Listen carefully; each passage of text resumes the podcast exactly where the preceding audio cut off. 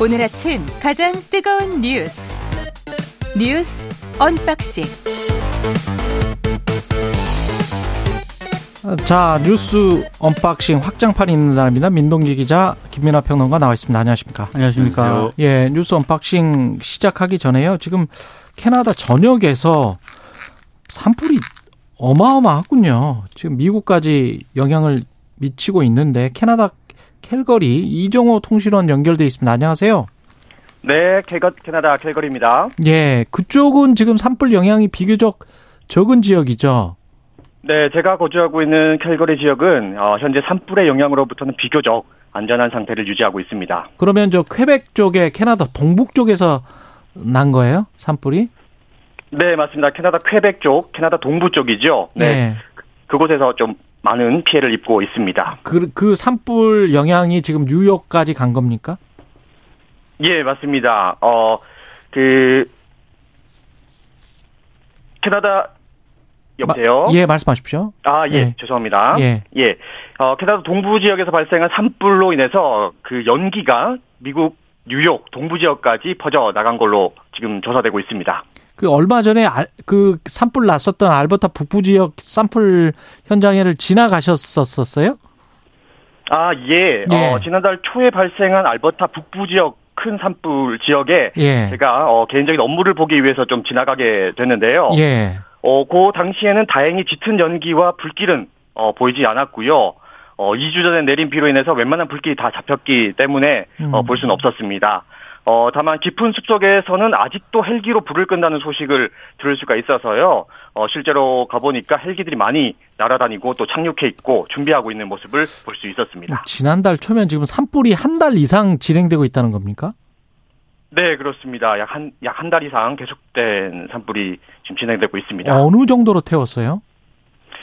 어, 규모로 따지면 대한민국 면적의 한 3분의 1 정도, 네, 지금 소실된 걸로 파악되고 있습니다. 엄청나군요. 그, 네. 어, 현재까지 어느 정도의 피해가 있는지 좀 자, 자세히 전해 주십시오. 네, 알버타 북부 지역 산불과 비슷한 시기에 발생한 캐나다 동부 지역 산불로 인해서 예. 어, 앞서 말씀드린 것처럼 대한민국 면적의 약 3분의 1 이상 소실되고 있고요. 어, 또 곳곳에 도로와 또 고압 성전선이 폐쇄되고 또 통신이 중단되는 등 특히 이 퀘벡주의 주요 인프라가 차단이 됐습니다. 어, 그리고 원주민 6,500명을 포함해 2만여 명 이상의 주민이 대피하기도 했는데요. 어, 그리고 제가 동부 지역에 계신 교민분들과도 말씀을 나누어 봤습니다. 예. 어, 뿌연 공기와 또 심한 냄새로 인해서 출퇴근을 비롯한 야외 활동에 많은 어려움을 겪고 있고 또 그동안 사용하지 않던 마스크도 다시 꺼내 쓰는 사람들이 많이 늘고 있다고 합니다. 그렇군요. 어, 그리고 아직까지는 산불로 인한 교민분들의 직접적인 피해 상황은 보고되지는 않았습니다. 이것도 뭐 이상 기후나 이런 것들 때문인가요? 네, 그렇습니다. 캐나다 국영방송 CBC는 지난달 네. 시작된 캐나다 산불이 어, 한 달 만에 지난 10년 평균의 18배에 달하는 피해를 기록하는 등 이례적인 양상으로 번지고 있다고 발표했는데요. 예. 어, 캐나다 정부는 기후 변화를 말씀해 주신 것처럼 기후 변화를 가장 큰 원인으로 꼽고 있습니다. 어, 덥고 건조한 기후가 발화 가능성을 높이기 때문입니다. 예, 알겠습니다. 여기까지 듣겠습니다. 캐나다 캘거리의 이정호 통신원이었습니다. 고맙습니다. 네, 감사합니다. 예. 우리나라 면적이 천만 헥타르 정도 되는데 300만 헥타르를 태웠으면 엄청나군요. 그러니까. 이게 예. 기후 변화 얘기를 말씀을 하셨는데 예. 실제로 캐나다가 지난 겨울에 강수량도 적었고요. 예. 그리고 봄에도 건조한 기후가 계속 이어졌다고 합니다. 야. 그러니까 그런 상황에서 예. 뭐 기온 상승, 장기간 가뭄, 그리고 뭐 강우 패턴도 막 변화하다 보니까 그렇죠. 이런 것들이 이제 통제 불능 상황으로 가고 있다. 뭐 이런 지적들이 나오고 있더라고요. 근데 그 산불의 매연이 남쪽으로 남하하면서 뉴욕까지 다 덮쳐가지고 뭐 사람들이 마스크 쓰고 파, 야외 활동은 거의 못하는 상황으로 돼버리더라고요. 뭐 대기질이 예, 뉴욕이라든가 이런 쪽의 대기질이 뭐 최악 수준으로 가고 있다고 하는데 대단하군요. 예. 사진을 보니까 음, 이온 주황색 그렇죠. 그러니까 해- 태양빛이 이제 어, 그것에 덮이다 보니까 어, 좀 뿌옇고 주황색이고 그러니까는 현지 언론은 여기 화성 같다 이렇게 쓰더라고요 이제 예, 화성에 온 것 같다 이렇게 쓰는데 예. 그게 이제 미국 뉴욕에서는 화성에 온 기분으로 이제 사실 뭐 여러 가지 호흡기의 위험도 있고 뭐 그렇기도 하지만 화성이 온것 같은 분위기로 끝날 수도 있는 문제이지만 또 산불이 난 그 지역에는 훨씬 더 어려운 그런 아, 재앙인 아, 거 아니겠습니까? 그렇죠. 그리고 산불이 대규모로 날 때마다 사실 나오는 지적이 기후 변화. 기후 변화다. 그 사실 산불이 난다고 해서 뭐 지구가 산불 때문에 멸망하진 않지만 기후 변화에 따라서 산불이나 이런 재해의 어떤 이 뭐랄까요 규모라든지 빈도라든지 이런 게 변화하면서 그것 때문에 어려움을 겪게 되는 건 결국 사람이거든요. 음. 그러니까 우리가 더더욱 이 부분에 있어서는 뭐 경각심을 다시 한번 가지게 되는 계기가 또 되는 것이 아닌가 생각이 됩니다. 그 우리도 우리 경제에서 보통 무슨 퍼펙트 스톰 이런 이야기 하잖아요. 네. 한꺼번에 어떤 곤란한 상황이 확 닥치는. 근데 부채를 뭐 끌어당겨 쓰다가 그런 경우가 발생할 수 있다. 뭐 이런 우리를 계속 하는데 우리가 자연을 이런 식으로 해서 어떤 순간에 티핑 포인트가 되면 분기점이 넘어가 버리면 그때는 우리가 손쓸 수 없는 우리가 뭐 과학이라고 하지만 인간이 알고 있는 게 뭐 얼마나 미미합니까? 그렇죠. 사실은 예, 잘 모르잖아요. 해저도 그렇고 저 위에도 그렇고 우리가 지난번에 이서연 우주 어인 만났을 때도 인터뷰에서도 우리가 고작 그때 도달했던 게 지구 밖으로 400km 정도로밖에 안 되더라고요. 한국 같은 경우에는 그러면 저 화성 넘어서 저 진짜 광활한 우주에 뭐가 있는지 뭐 이 우주의 세계가 어떻게 작동하고 있는지는 우리가 잘 알 수가 없죠. 예. 김우철 KBS 사장은 수신료 분리징수를 철회하면 사퇴하겠다라고 어제 말했고 대통령실은 그에 대해서 답변을 했고요.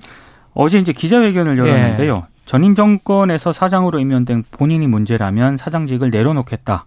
그러니 대통령께서는 수신료 분리 징수 추진을 즉각 철회해달라. 이렇게 얘기를 했습니다.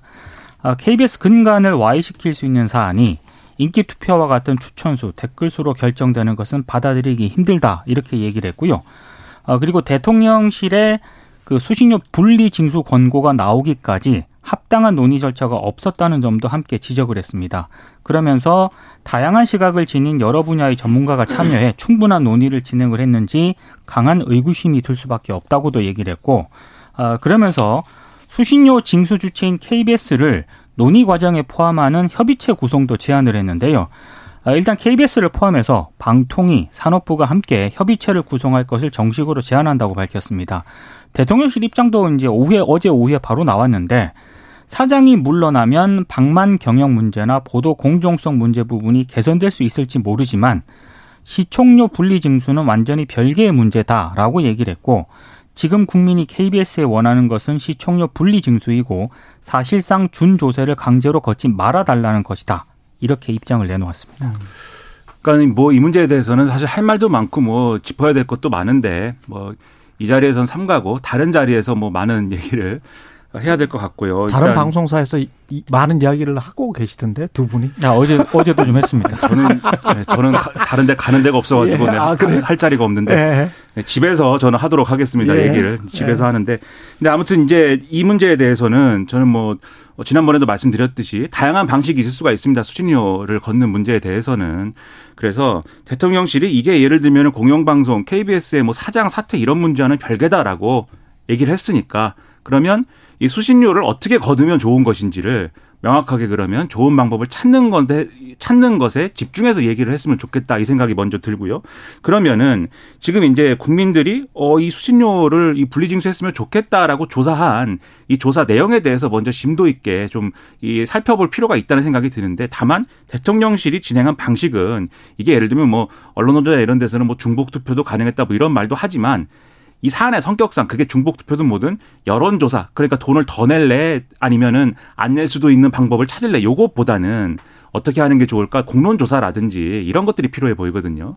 그래서 이런 방식이라든가 그리고 그런 방식을 근본으로 해서 예를 들면은 협의체를 만들자라고 어쨌든 KBS 사장은 주장을 했는데 이런 방식으로라도 좀 더 심도 있는 방법을 논의하는 게 필요해 보이는 것이 어, 사실이고 그러한 방향의 논의를 집중하는 것이 생산적이다 이런 생각이 좀 듭니다. 그리고 그 국민의힘 의원들 그리고 뭐 유튜브에 댓글도 공정이라는 이야기를 굉장히 많이 하잖아요. 근데 공정이라는 게 한국에 와서 굉장히 고생을 많이 하는데 BBC의 제작 윤리 가이드라인을 제가 나중에 오프닝에 소개를 해드릴게요. 그 공정성, 임파셜리티에 관해서 불편 부당한 공정성이 어떻게 에, 영국의 BBC 세계 최고의 언론사고 어뭐 미국에서도 영국에서도 뭐 유럽에서는 다 인정을 하고 있고요.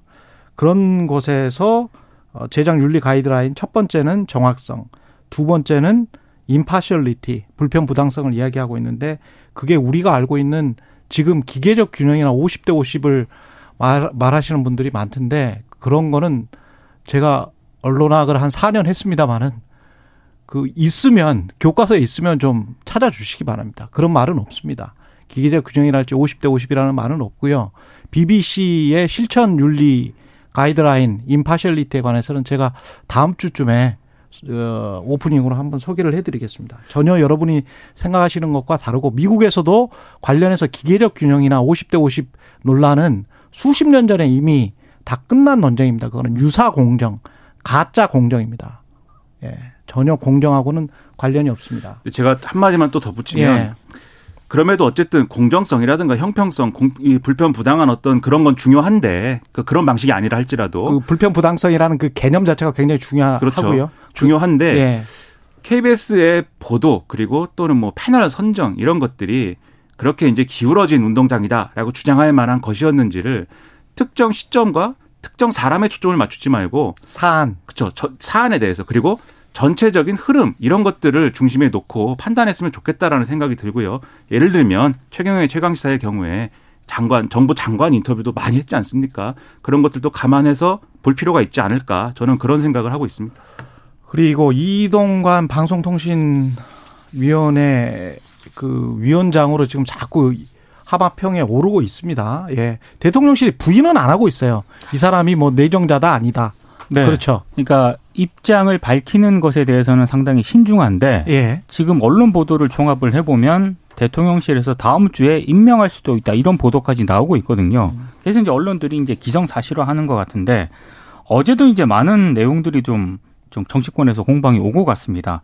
특히 이제 국회 교육위원회 소속 강득구 민주당 의원이 그 이동관 특보 아들이 하나고 1학년에 재학할 당시에 학폭 피해 학생들의 진술서 내용을 어제 공개를 했거든요. 네. 근데 이 공개된 내용은요.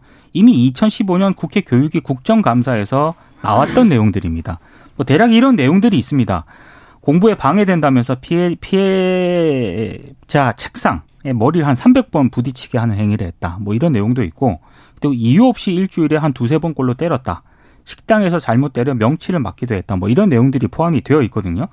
자, 강두구 의원 얘기는 해당 고등학교가 하나고가 당시 학폭위를 열지 않았고 2012년 이동관 특보 아들은 전학을 가서 명문대에 합격을 했다. 그리고 이동관 특보가 학교에 전화를 걸어서 압박을 가한 것으로 알려져 있다. 뭐 이런 내용들을 어제 이제 주장을 했는데 여기에 대해서 이동관 특보가 대통령실 대변인을 통해 입장문을 또 냈습니다. 그러니까 첫 번째는 어, 자식의 고등학교 재학 가운데 재학 중 학폭 논란이 빚어진 데 대해서는 대단히 송구스럽게 생각한다라는 입장을 밝혔고요. 다만 상호 간 물리적 다툼이 있었던 것은 사실이지만 일방적인 가해 상황은 아니었다라고 주장을 했습니다. 그리고 1학년 당시에 당사자 간의 사과와 화해가 이루어졌다. 그리고 고등학교 졸업 후에도 서로 연락, 연락을 하고 지내는 친한 사이다라고 얘기를 했고 야당 의원들이 제시한 진술서에 대해서는 학생 지도부 정식 진술서가 아니기 때문에 효력이 없다고 주장을 했습니다. 그리고 자신이 당시 김승유 하나고 이사장과 통화하면서 압력을 행사했다는 의혹에 대해서는 상황을 보다 정확하게 알고자 어찌된 일인지 문의하기 위한 차원이었다라고 해명을 했고요. 특히 이제 이 이동관 특비호의 배우자가 교사 명단을 제출하도록 했다는 그런 의혹도 불거졌거든요. 예. 여기에 대해서는 전혀 사실과 다른 음해성 유언비어라고 반박을 했습니다. 일단 대통령실이 이동관 특보가 정식으로 뭐 내정된 것도 아닌데 이렇게 얘기가 나오는 거는 뭐 기괴한 상황이다라고 표현했는데 이동관 특보가 방통위원 차기 방통위원장이 될 거다라는 얘기, 소문 뭐 이런 음. 것은 수개월이 됐습니다. 그 얘기가 나온 지가 네, 언론계, 방송국 이런 데 떠돌아 다닌 게 그리고 여기가 무슨 연예계가 아니지 않습니까? 여기 관가와 무슨 정계 인사들이 왔다 갔다 하는 네. 공간인데 그런 얘기가 돌아다니는 게 계속 해왔다는 거는 대통령실에 대해서 취재도 하고 아마 물어보기도 하고 했을 그럼요. 것인데 출입 기자들의 이야기일 수도 있고 아, 그럼요. 예, 그렇죠. 관계된 기자들이 굉장히 많아요. 다 예. 들은 바 있으니 하는 얘기 아니겠습니까? 예. 그거에 대해서 뭐 이렇게 뭐 기괴한 상황이다 얘기할 게 아니고 오히려 언론의 의심은 대통령실이 간보는 거 아니냐 이런 거거든요. 음. 그러니까 그런 점을 고려해야 될 것 같고 그다음에 이동관 특보의 여러 가지 해명 중에서 의문인 게 예를 들면 자기 자식이 예를 들면 학폭의 가해자가 됐다라고 할 때 그 사안을 학교 측에 어떤 것이냐 알아볼 수 있죠. 그 전화할 때 근데 그 학교 이사장한테 전화를 하나요? 아 그런 경우는 거의 없다고 봐야죠. 그런 사람이 어디 있습니까? 예를 들면 뭐 담임 교사한테 전화를 한다든지 그렇죠. 뭐 그렇게 하는 것이지 이사장한테 전화를 했다라는 것을 부인할 수 없으니까 그냥 음. 상황을 알아보려고 전화했다 이렇게 얘기를 하는 건데 예. 그 납득이 되지 않고요. 그런 해명은 당시 그 이사장은 또 김승유였죠. 예, 이명박 전 대통령하고 매우 절친한 고대 경영학과 61학번. 그리고 당시 이동관 특보는 청와대에 있었습니다. 예, 그랬었고. 그러니까 충분히 의심할 만한 어떤 사안인 것이고 음. 그 다음에 이제 이 학폭위를 열지 않고 넘어간 거에 대해서 예를 들면은 법에 학폭위를 열도록 돼 있었고 어, 강제적으로 여는 것이 이명박 정권의 어떤 정책이었고 그다음에 어 이것을 뭐 열지 않은 거에 대해서 최종적으로 뭐 검찰에서 뭐 무혐의 혐의가 됐다 뭐 이렇게는 얘기를 하지만 그것도 뭐 부실 수사 아니냐 뭐 이런 지적도 있고 아무래도 뭐 여러 가지 정치적 이 사정과 그다음에 금융계 실세와 뭐 이런 거 연관돼 있다 보니까 이런 의심도 있고 하면 이것보다는 훨씬 더 성의 있는 해명이 필요한 것 같아요. 근데 가짜 뉴스다 이렇게 얘기할 게 아니라 제기된 의혹이 지금 하루 이틀 된 것도 아니지 않습니까? 근데 이런 의혹이 비슷하게 제기된 게 제가 언뜻 생각나는 게 추미애 법무부 장관이 아들 때문에 그 보좌관이 전화를 한 적이 있지 않았었습니까? 뭐 휴가 특혜 그렇죠. 뭐 이런 것 휴가 때문에. 관련해서 뭐 네. 뭐좀 늦게 들어갔는데 뭐 네. 그런 일이 있었죠. 근데 그때도 언론 어땠었나요? 그 보좌관이 그 부대장도 아니고 그 부대에 있는 무슨 뭐 뭐 장교급에게 전화를 했었을 때 온갖 의혹 제기를 했었잖아요. 근데 관련해서 지금 이거는 어 이사장이면 군부대로 따지면 대장이나 뭐 이런 사람한테 전화를 한 거잖아요. 직접 그러니까 이전에 전혀 다른 케이스죠. 이렇게 그러니까 돼버리면 굳이 뭐 예. 추미애 전 장관 아들까지 가지 예. 않더라도요. 정순신 이른바 그렇죠. 네. 예. 그전 검사 뭐 변호사라도 하고 이분의 아들 학폭이 불거졌을 때 언론들이 보도했던 그런 양하고 비교를 해보면 조금 이상한 대목이 있긴 하고요. 다만 이런 부분은 있습니다. 그러니까 아, 다 지금 뭐 이렇게 막 문제가 없다는 식으로 하는 건 아니고 오늘 언론 보도를 보니까 대통령실의 관계자가 익명으로 인터뷰를 했는데 음. 상당히 우려스럽다라는 그런 멘트를 하기도 했고 그리고 잠시 뒤에 인터뷰하신 하태경 국민의힘 의원 같은 경우에도요. 당에서도 상당히 걱정을 하고 있다라는 그런 입장을 내놓았거든요. 만약에 이제 피해자가 그렇습니다. 나타날 경우에 예. 그러니까 예. 그런 우려의 목소리들이 여권 내에서도 나오고 있다라는 점은 좀 밝혀드립니다. 음. 그리고 뒤는 뒤 있는 의문을 하나만 말씀드리면 이러한 그러니까 이 정치적으로 보면 얼마나 큰 부담입니까 이게 이동관 특보를 방통위원장으로 내정했다라는 얘기가 나올 때 반드시 따라붙는 두 가지 의문. 첫 번째, 이런 학폭 논란에도 불구하고 강행하는 이유가 뭐냐. 둘째, 이명박 정권 때 방송장악 논란으로부터 자유롭지 않은 인사 강행하는 이유가 뭐냐. 네. 여기에 대한 답이 있지 않으면은 상당히 어려워질 수 있다 이렇게 말씀드립니다. 예. 뉴스 unboxing 날씨 교통 정보 듣고 다시 시작하겠습니다. 최경영의 최강 시사는 여러분과 함께합니다. 짧은 문자 50원, 긴 문자 100원이 드는 샵 9730. 어플 콩과 유튜브는 무료로 참여하실 수 있습니다. 네. 20세 이하 월드컵 축구 지금 경기 진행 중인데 후반 35분 지나고 있습니다. 이탈리아, 대한민국, 대한민국 대 이탈리아 1대 1입니다. 8625님, 최강시사의 길을 받아서 오늘 이탈리아전에서 꼭 승리의 기쁨을 선물해 주세요. 예, 기가 거기까지 아르헨티나까지 지구 반대편까지 미쳤으면 좋겠습니다. 예, 화이팅! 예, 그리고 어제 출근길에 분당선 순회역에 에스컬레이터가 역주행하면서 14명의 부상자가 발생했는데요. 한 달 전 실시된 월 단위 정기 점검에선 이상 없음 판정을 받았던 것으로 나타났다. 이것도 좀 제대로 점검했었으면 좋았을 걸 그랬습니다. 네. 예. 안전에는 비용을 아끼지 말아야 되는데 예. 그렇죠. 여러모로 걱정스럽습니다. 예. 그리고 여야가 선관위 국정조사 그리고 후쿠시마 오염수 청문회 이 두 가지를 합의를 했습니다. 네, 선관위 자녀 특혜 채용 및 선관위에 대한 북한의 해킹 시도 의혹과 관련해서 국정조사 실시에 합의를 했고요. 그리고 후쿠시마 원전 오염수 방류 검증 특위 구성과 청문회 개최도 합의를 했습니다. 이양수 국민의힘 그리고 송기현 더불어민주당 원내수석 부대표가 어제 이 같은 합의 내용을 발표를 했는데요. 선관위 국정조사 특위위원장은 국민의힘이 맡기로 했고 어, 후쿠시마 오염수 특위위원장은 민주당이 맡기로 했습니다.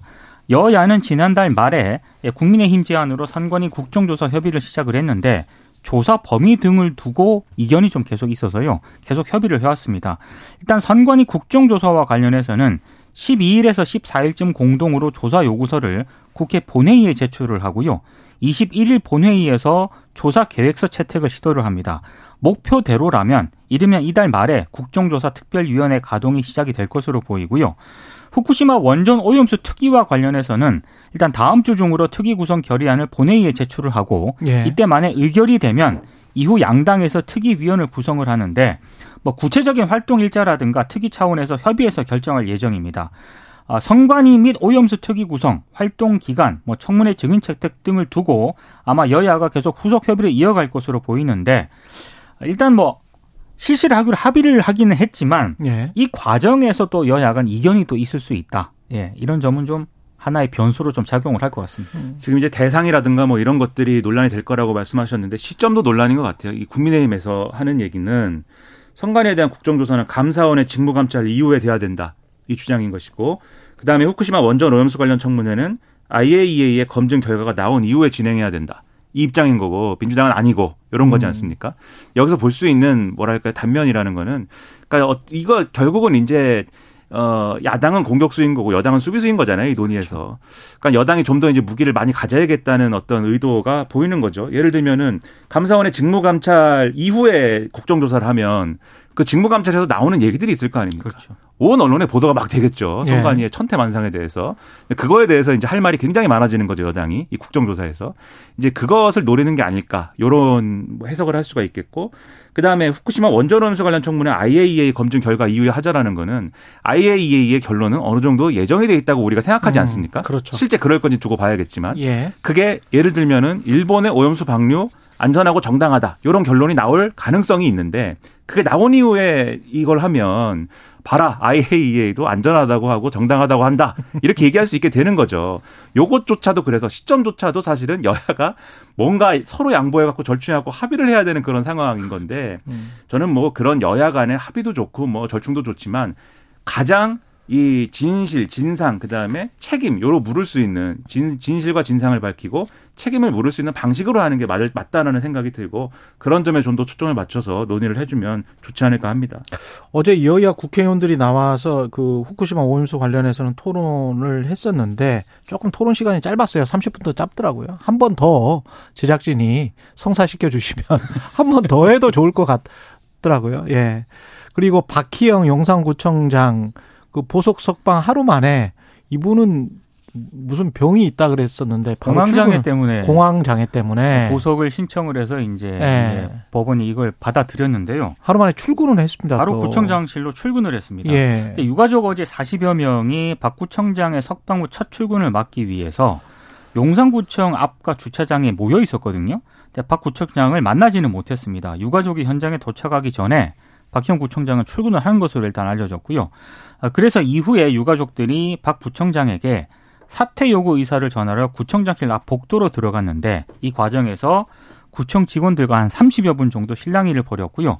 결국에는 구청장실 문에 사퇴 촉구문을 붙이고 건물복 밖으로 나와서 뭐 기자회견을 진행을 했습니다. 예. 어제 기자회견에서 뭐 많은 유가족분들이 어, 이 박희영 구청장의 어떤 그런 태도라든가 책임지지 않는 그런 모습에 대해서 많이 또 목소리를 높였고 어제 용산구청 관계자는 이런 입장을 전하더라고요. 그러니까 지금 어, 여러 가지 업무가 밀려 있다. 그래서 이제 업무 보고를 받았고 비공개 일정을 당분간 할 것 같다. 이런 취지의 얘기를 언론에 좀 하기도 했습니다. 근데 저는 이게 한상혁 방송통신위원장 기소만 돼도 면직 처분 제가가 내려지는데 어떻게 이럴 수가 방금 전에 이탈리아가 골을 넣었군요. 후반 40분인데 이탈리아 2대 1, 대한민국 1, 이탈리아 2 입니다. 예. 안타깝네요.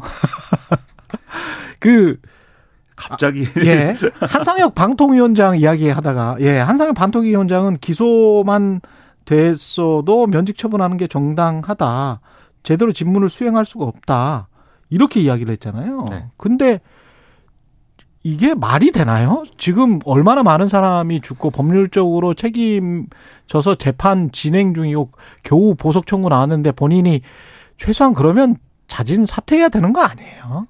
인간적으로 이건 말이 안 되는 것 같은데. 그렇죠. 예. 그 정도의 책임 의식이 있었으면 좋았겠지만 예.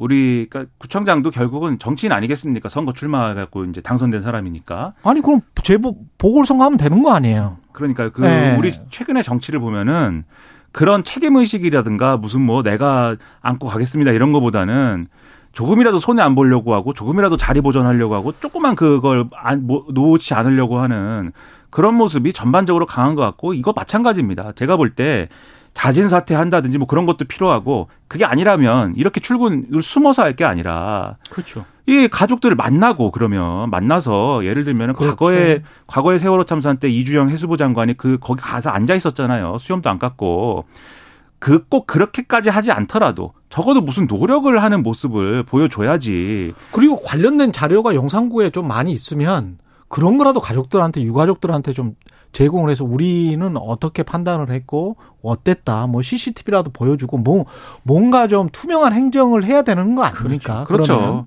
그리고 만약에 네. 이분이 정말 공황장애라든가 이런 뭐 어떤 문제 때문에 그렇게 못하겠다 전면에 못 나서겠다라고 하면은 구청장이 아니라 그 구청장에 소속된 정당에서 나서든지 음. 이런 뭐가 일련의 과정이 있어야 되는 거잖아요. 근데 숨어서 출근하고 우리는 정상적으로 이 보석으로 나왔으니까 용산구 업무를 정상적으로 그냥 한다. 근데 그거는 비공개로 하는 거다. 이거 너무 뻔뻔한 것 같아요. 그렇죠. 진짜. 이거는 제가 네. 볼때 어, 어느 누구도 잘한다고 얘기할 수 없는 그런 모습이고 그런 모습만 왜 국민들에게 보여주려고 합니까? 이러지 말았으면 좋겠습니다. 예. 그리고 경사노위가 한국노총에 빠졌는데 여권 일각에서는 경사노위 재편론 뭐 다른 다른 노동조합을 넣자 뭐 이런 이야기인 것 같습니다. 그러니까 국민의힘 내부에서는요, 이 경산호위의 노동계 대표 몫으로 배정된 민주노총과 한국노총의 지위를 축소하자 이런 주장도 나오고 있습니다. 어, 잠시 뒤에 인터뷰하신 하태경 의원이 예. 어제 CBS 라디오와 인터뷰에서 이른바 MG 노조도 있고 비정규직도 있고 전체 노동자의 수적인 대표성을 반영을 해서 새롭게 구성할 필요가 있다면서 경산호위 세판 짜기를 언급을 했고요. 그리고 김문수 경산호위 위원장도 어제 한 조찬 포럼에서 대표성은 없지만 MZ 세대 중심인 새로 고침 노동자 협의회라든가 한국노총 내 지역 산별 조직과 계속 대화하겠다 이렇게 얘기를 했습니다. 아, 물론 이제 다른 목소리도 어제 나오긴 했습니다. 안철수 의원 같은 경우에는 정치적으로 해결할 수 있었던 부분인데 타이밍을 제대로 못 잡는다 이런 얘기도 했습니다만 음. 아, 약간 좀 강경론에 좀 묻히는 그런 양상이고요. 예. 어찌됐든 한국노총은 경산호위 불참은 시작에 불과하다면서 예. 윤석열 정부 심판 투쟁 수위를 높이겠다라고 했고 경산호위 완전 탈퇴 가능성도 일단 열어둔 상태입니다. 당 지도부 입장은 아직 개별적 의견에 지나지 않는다. 이게 당 맞습니다. 지도부 네. 입장이네요. 근데 이제 신문을 보는 입장에서 요것도 이제 사실 의견이 좀 갈려요. 그러니까 보수 언론이라고 분류가 되는 신문들도 예를 들면 동아일보나 이런 데는 그래도 한국노총이 대화에 그래도 온건하고 열려 있는데 음. 끈을 놓으면 안 된다. 뭐 이런 얘기를 사설로 하는데 조선일보 같은 경우는 바로 이 한국노총 경산호위 이 잠정 중단 얘기 나오고 나서 이제 어, 바로 이 주장했거든요. 예. 그러니까는 인터넷 유행어 중에 오히려 좋아라는 유행어가 있습니다. 오히려 좋아 이러면서 오히려 좋아. 아. 네, 애초에 경산호위라든지 사회적 논의기구에서 사실 한국노총, 민주노총 그리고 이게 뭔가 정규직 위주의 뭐 이런 논의 구조 아니냐라는 그런 문제 제기는 다른 차원에서도 있었어요, 사실. 예. 그래서 그걸 좀 합리적으로 개편하자, 좀 더 많은 노동자들의 의견을 수렴하자 이런 부분에서 이 대상 확대는 저는 충분히 논의할 수 있는 문제다. 다만 그게 그렇죠. 이 기회에 한국노총은 한국노총, 민주노총, 양대노총은 제끼고 가자.